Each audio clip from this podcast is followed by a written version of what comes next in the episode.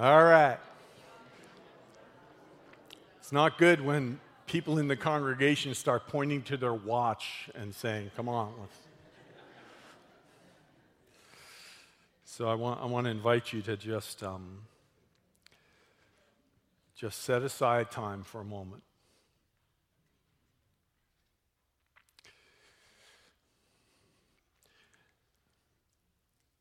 Today and next week, I want to invite you to set aside the way you've been discipled, the way most of us have been discipled. I'm not talking about our faith in Christ, but I'm talking about the way we've allowed the world around us to disciple us. The way we've allowed media of all forms, politics, um, economics, um, the world's definition of the good life, power, all those things. We've all been discipled by those things in seeing the world. And I just want to invite you to try to come as open as you can to what God might want to say to us. Never before has there been a time in my life and my ministry, ever, where I have felt the need for the church to really hear Jesus and to live out Jesus. I said last week that we made a turn last week on the bench. We, we began with those first three weeks kind of talking about our hearts, and we talked about that inward curve. And then we said there's some really good news the power of God for salvation that can, that can reverse the curve inward and turn it outward. And I said last week, you know, we're going to take a turn now. We're going to turn in direction. The conversation is going to change on the bench. And last week, we asked the question who is allowed to sit on my bench? I got a great text from my brother Bruce this week. It was just the other day. It was just so great. It was bench. and it was a picture of a bench in downtown Nashville. And he said, Every time I see a bench, I am never going to think the same. I hope I've messed up your idea of benches the rest of your life. But then, you know, Bruce, I noticed the subtitle underneath it, right? And it said, What you see as a bench may be someone's bed. I want to talk about how we look at people. When I planned this series of sermons, this sermon was already set in stone before November 7th. And that's the date of the Hamas terrorist attack. So I think this is a timely word that maybe the Lord wanted for us, that He was setting in place for some reason. But before we get there, I just, here's the repeat button. Let me hit repeat. Let's look at these scriptures together. Go ahead, put that first slide up there, Joe. Would you say these words with me? Before a downfall, the heart is haughty, but humility comes before honor. To answer before listening, that is folly and shame. And then these words from James chapter 1. Let's say them together. My dear brothers and sisters, take note of this. Everyone should be quick to listen, slow to speak, and slow to become angry. Next slide. Because human anger does not produce the righteousness that God desires. We said last week when we looked at those words, we're going to like live with them a little bit for three weeks.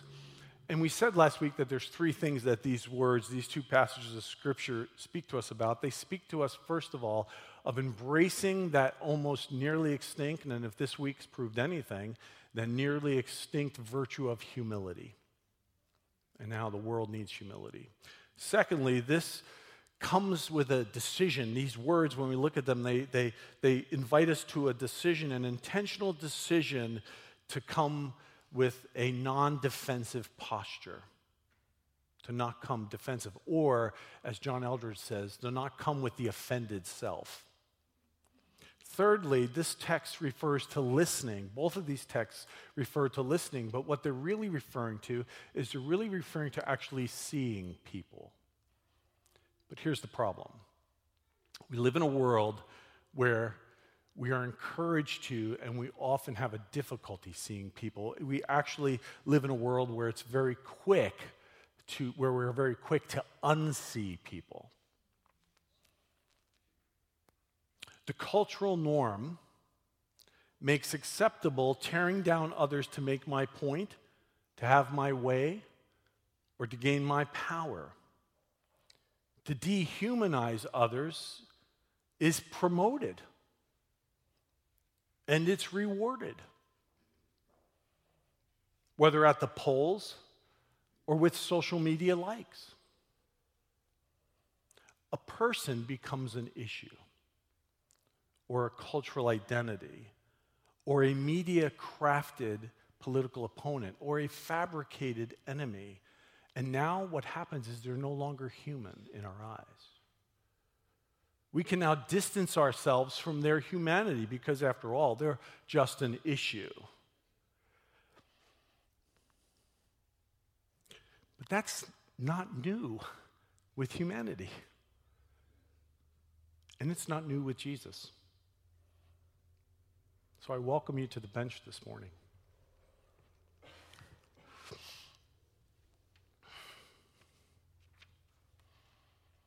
He said, You have heard that it was said to the people long ago, You shall not murder, and anyone who murders will be subject to judgment. But I tell you that anyone who is angry with a brother or sister will be subject to judgment. Again, anyone who says to a brother or sister, Raca, is answerable to the court. And anyone who says, You fool, will be in danger of the fire of hell. This is the word of the Lord. Now, if you hear a little squeaking in the back, that's my granddaughter, Elowen, who, when she hears my voice, we have a conversation. So if you hear a little squeaking, she's just talking to me, and you can tune her out. So, but you see what Jesus does here?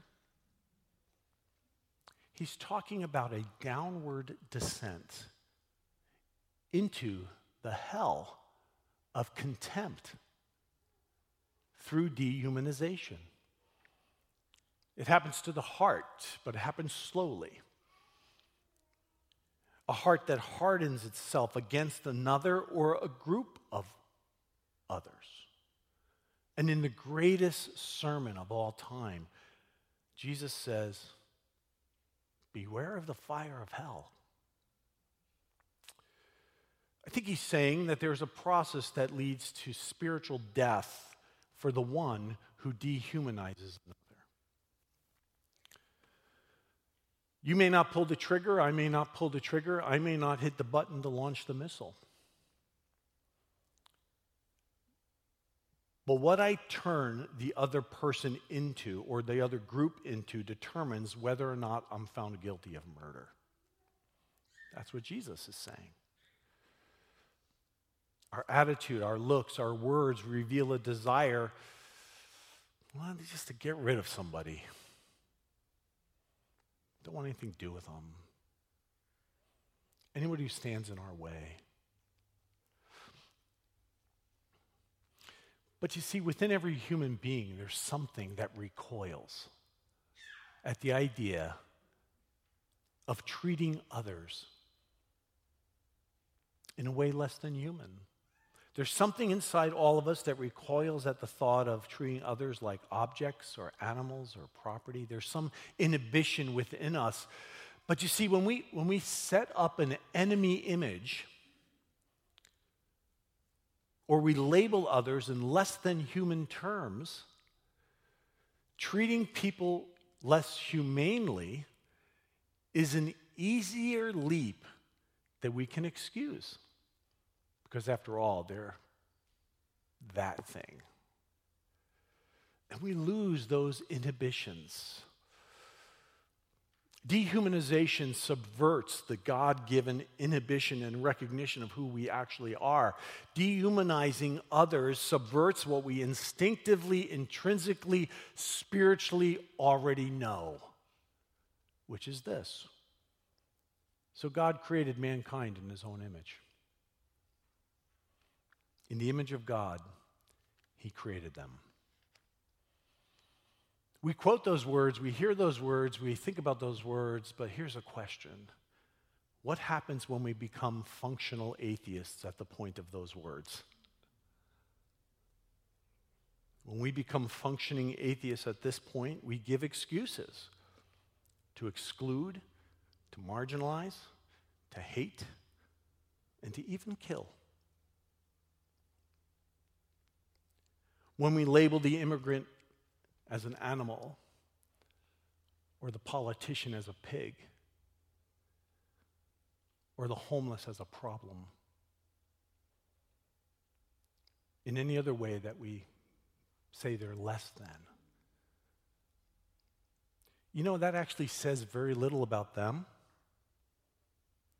but it says a whole lot about who we are and what we are where no one else can see. But here's the problem who I am where no one else can see eventually comes out. And that can be dangerous. In an article, Dehumanizing Always Starts with Language, Brene Brown wrote this. During the Holocaust, Nazis described Jews as Untermenschen, subhuman. They called Jews rats and depicted them as disease carrying rodents in everything from military pamphlets to children's books. Hutus in Rwanda, involved in the Rwanda genocide, called Tutsis cockroaches. Indigenous people are often referred to as savages. Serbs call Bosnians aliens. Slave owners throughout history considered slaves subhuman animals or property. They were no longer human. And when we target people because of political ideology or gender, or skin color, or ethnicity, or national origin, or sexuality, or religion, or age, or socioeconomic conditions, or housing status, when we, when we just slot them into those preconceived labels we have, it becomes easier to attack them. At least it's easier for me to attack them.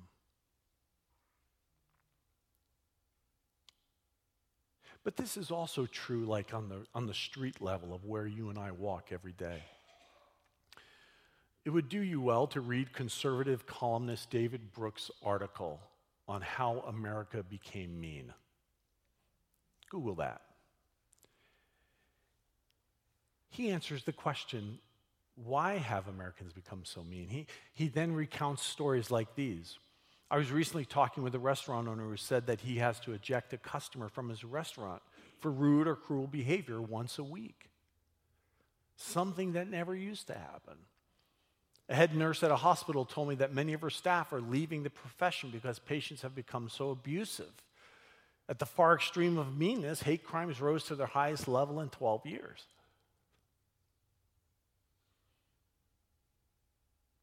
I remember riding my bike down Amherst Street one time, and I was just riding my bike, and I was there, and I was following the rules and the law, and this woman was turning into the same lane I was. I was far from her. And she slowed down, she rolled down her window. And let's just say that I'm bald, but her language fried a little more hair off my head. Right? And I was just riding my bike, and she was, I don't know what was happening with her world, but she was, whew. But then we cannot help but turn to the events across the globe. We can't. We have to let the scriptures speak to us. It is heart wrenching to read the stories out of Israel and Gaza. The terrorist brutality inflicted by Hamas focuses brutality on Israeli kibbutz farms that were not part of the Israeli occupied West Bank. What's interesting is, is the kibbutzim, that's plural for kibbutz, many of them, if not most of them, are interested in reconciliation.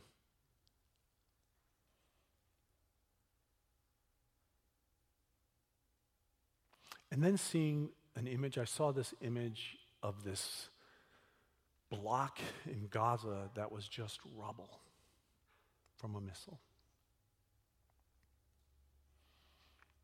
Violence in answer to violence in answer to violence.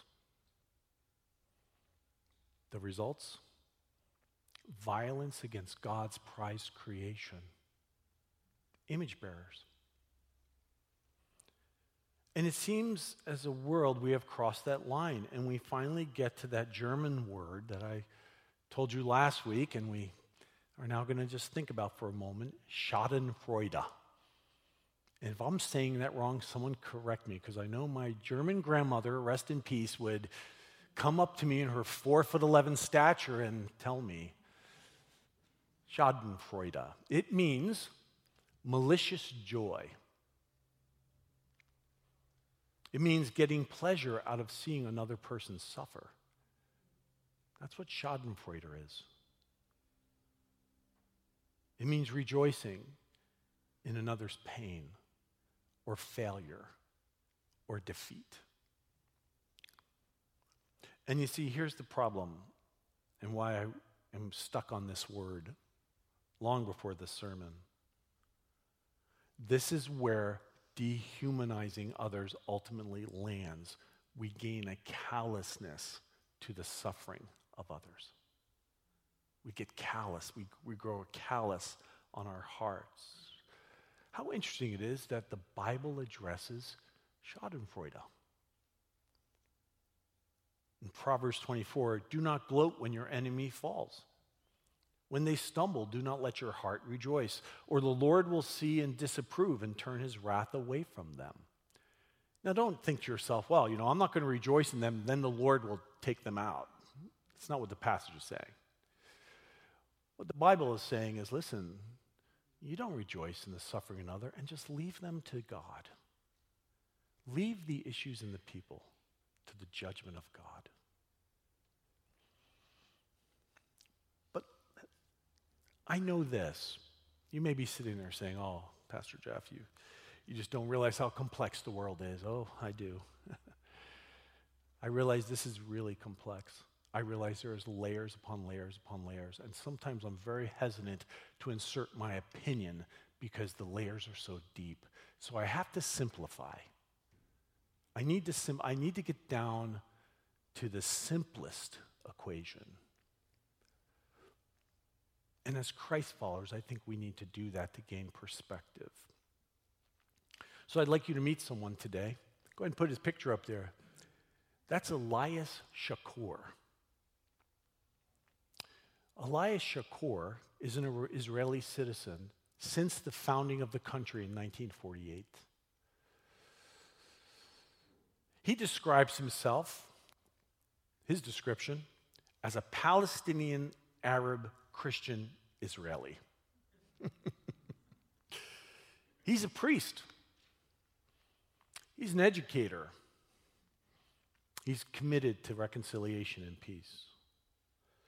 He built a school where over 10,000 children, Jewish, Christian, Muslim, and Druze children, were brought together intentionally to educate them and help them to see a different way of seeing each other. He built libraries, community centers, youth clubs all across Israel's Galilee region with one hope seeking reconciliation between Palestinians and Jews. If you want a book to read that will challenge maybe the way you see the world and that situation specifically. It did me when I read it many years ago. It's called Blood Brothers. Google that one too Blood Brothers by Elias Chacour. But Father Chacour, in a number of different places, reduced all of this down to the simplest equation. He said this We were not born Jew, Muslim, or Christian. We were born babies, like my little Elowen back there. So everyone you see today, think baby, created in the image of God. No more, but no less either. That doesn't mean I go up to Bob Whiffen and say, Oh, you're such a baby. No, not what we're talking about, all right? Not using it that way. We were born babies. So everyone you see today, think, think baby. Created in the image of God. No more, but no less either. I don't know. I just think that in these very complex circumstances and situations, grounds me to the one who made me and the one who desires justice and righteousness and holiness and goodness in the world is to reduce it down to that simple of an equation. So, where do we go? What do we do? How do we, as Pete Greig says, how do we earth these big ideas in our lives? Well, we started on this bench with these words. Let's say them together. Next slide, please. Guard your heart more than anything else because the source of your life flows from it. See, we need to face these things not to be informed, but to be formed, to be shaped, as my friend Bill Amelot would say, to be shaped in a way to make more room for God to expand our hearts in Christ likeness. And we need to recognize the ultimate root of all of what I've spoken about today, which is the self referenced life, the self preferred life, the self centered life on an individual scale and on a global scale. John Eldredge points out that social media is a breeding ground for malignant feelings. He also points out that our politics are ruled by self interest, and most of the self interest groups want to control people like you and me towards their position.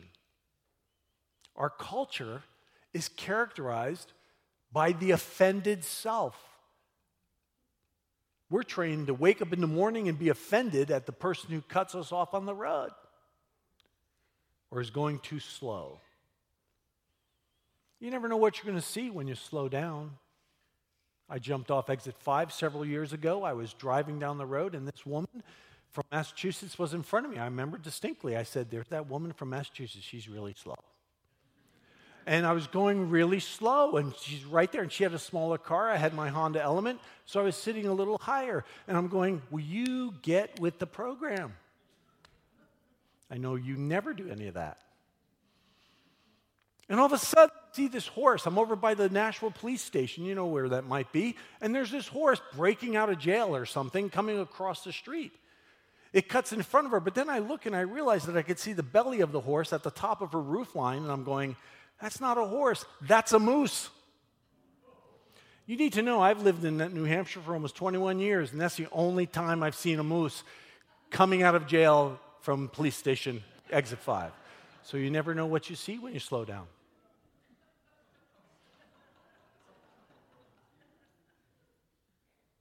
And maybe we just see people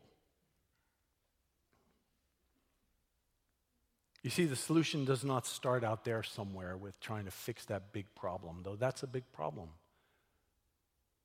And it needs to be addressed. And really, as Christians, we need to root ourselves in what Jesus said Blessed are the peacemakers.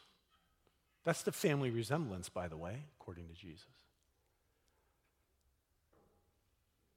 The solution doesn't start out there, but it begins within me. It begins within us as a people and you know, as the pastor or one of the pastors of this congregation, I can't tell you that it begins with the church down the street. I can't tell you that it begins at Crossway or Gate City or First Church, but I can tell you that it needs to begin with Community Chapel. As a member and participant in this church family. Because you see, I believe these days are a distinct, once again, opportunity for the people of God.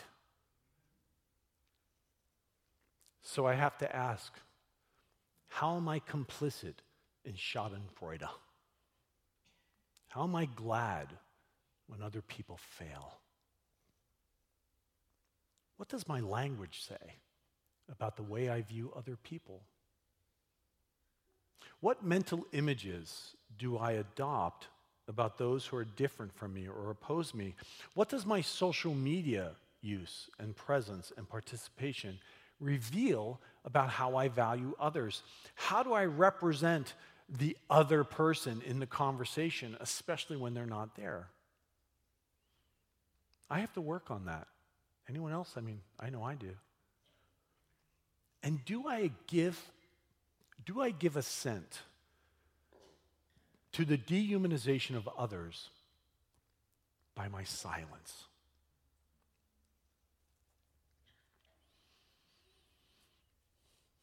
These words are important for us. If our faith asks us to find the face of God in everyone we meet, and it does, that should include those with whom we most violently disagree. When we desecrate their divinity, we desecrate our own and we betray our humanity. You see, what happens is when I make that person less than human, I become less than human. When I don't look at them as one in the image of God, I am forfeiting a piece of the image of God in me. Or at least I'm, I'm you know, I'm numbing it.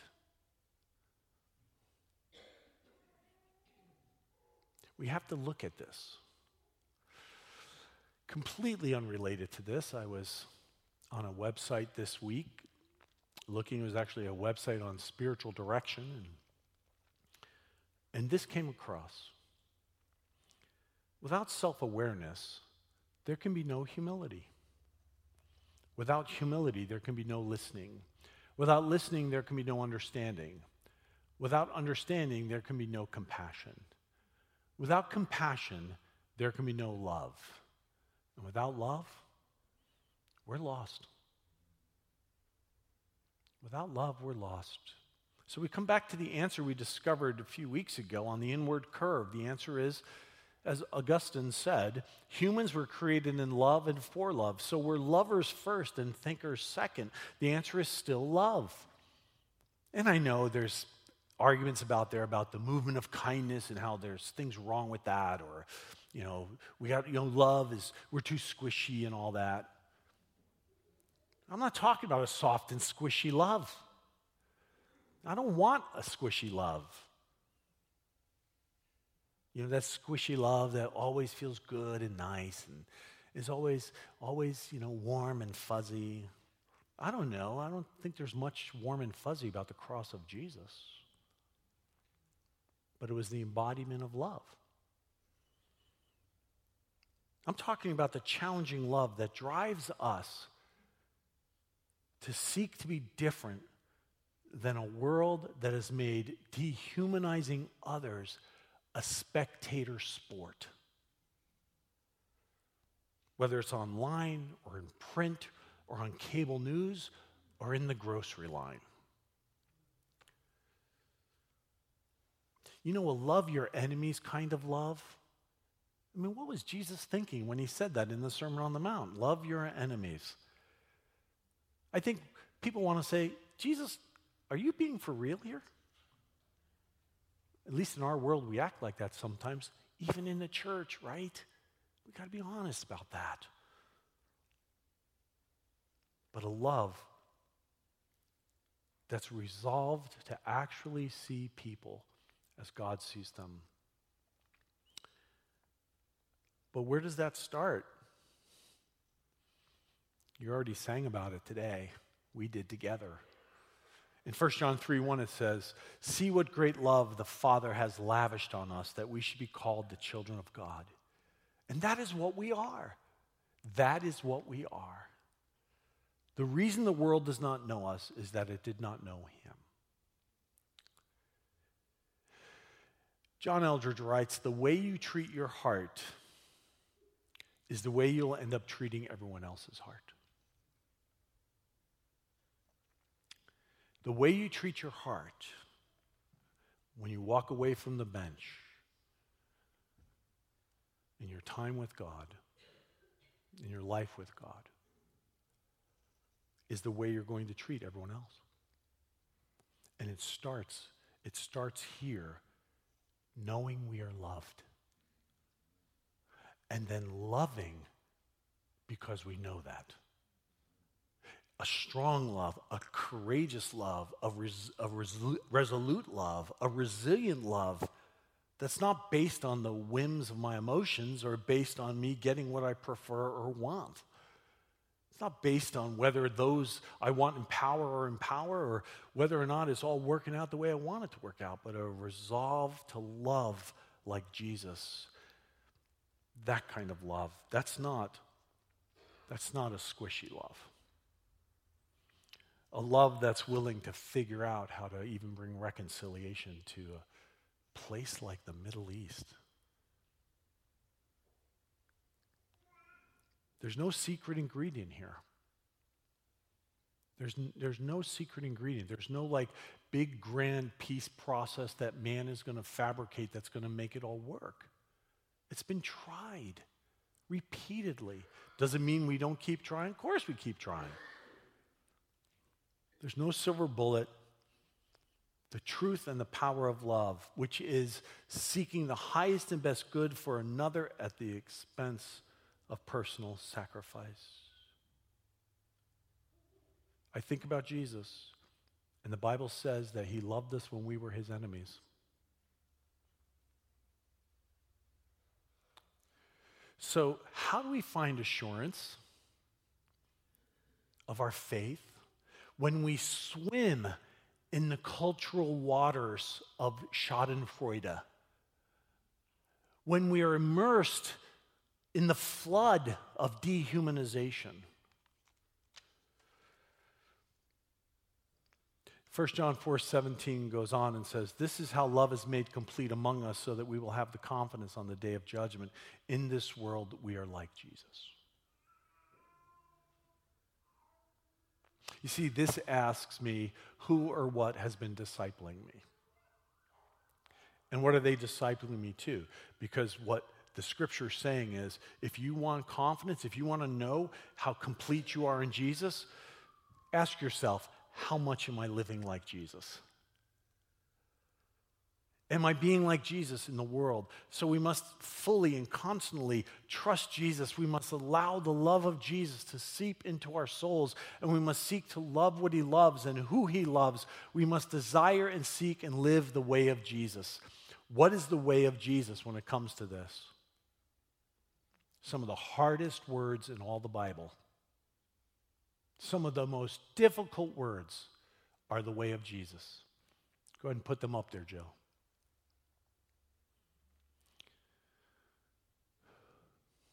Love is patient and kind.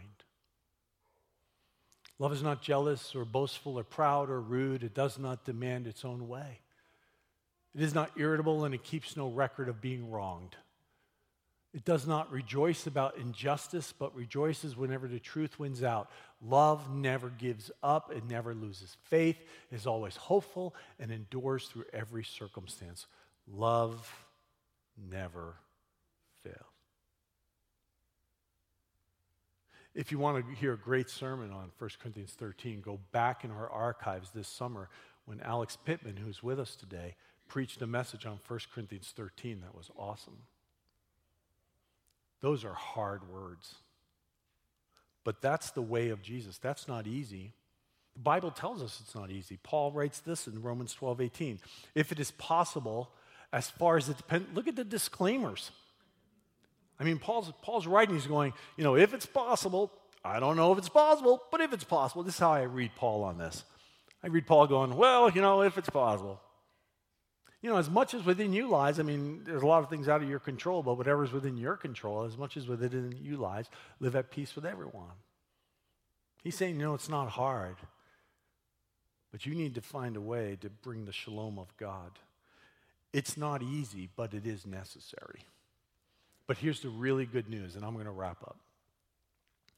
Dr. Ken Collins said, God's grace works in us to rectify our love, stabilize our affections, and empower us with new desires that come from God. We can't do this on our own. We need God. We need the love of Jesus. We need his salvation to alter and change us. And the good news, remember in Romans 1:16 from 2 weeks ago, the power of God, the gospel is the power of God that brings salvation. And this is good news about Jesus transforming our lives with his grace that help us see how human we all are. Because after all, we were all born babies in the image of God.